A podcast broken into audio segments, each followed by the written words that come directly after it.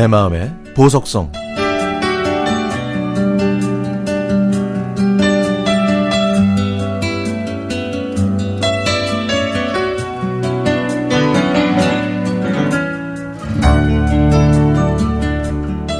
얼마 전에 먼지 자욱한 앨범을 정리하다가 36년 전 제가 초등학교 때 쓴 일기장을 발견했습니다.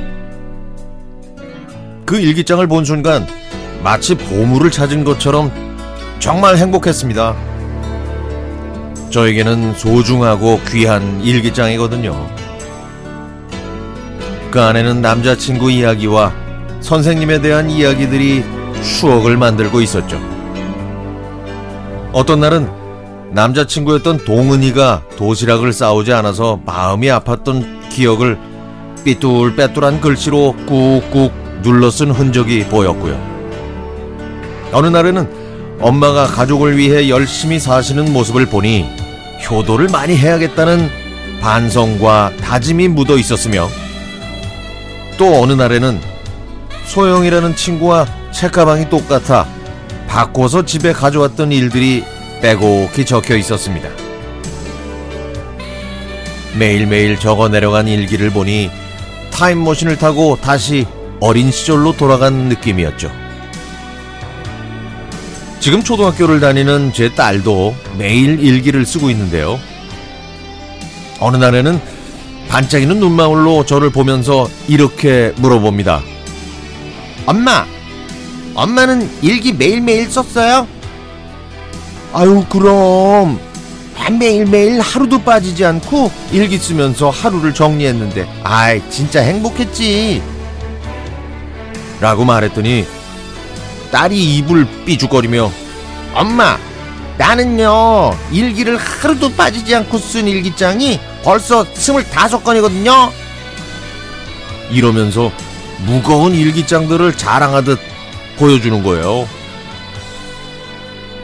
초등학교 딸아이는 1학년 때부터 매일 일기를 썼는데 어떨 때는 쓰기 싫어서 글적적 하기도 했지만 그럴 때마다 제가 어릴 때 일기를 쓰던 추억을 들려주면서 어깨를 토닥여 주곤 했습니다. 2019년 새해를 시작하며 큰 꿈을 꾸어봅니다. 매일 하루를 정리하면서 감사의 일기를 쓰고 한 달에 두세 권의 책을 읽으면서 가족의 건강을 위해 따뜻한 아침밥을 준비하리라 다짐도 해보고요. 작심삼일이 될지도 모르지만 감사의 일기를 쓰면서 가족에게 하나라도 실천하는 모습을 보여주고 싶습니다. 먼 훗날 이 일기들을 보면서 오늘을 떠올리며 살아가는 힘과 용기를 가질 수 있는 시간을 꿈꿔봅니다. 36년 전에 써내려간 일기장에 빛바랜 모습이 세월의 흔적을 말해주듯 나중에 지나온 세월을 후회하지 않도록 노력하고 가꾸기도 원합니다. 지금은 푸르른 새싹이 돋아날 자리가 보이진 않지만 때가 되어 새록새록 푸른 빛으로 돋아나고 초록빛으로 무성해져서 열매를 맺고 결실을 거두게 되겠죠. 그러면 그때 제 일기에는 소박하지만 자연을 벗삼아 우리 가족 모두 건강하고 자신의 자리에서 감사하는 삶이 되길 바란다고 큰 글씨로 적어야겠습니다.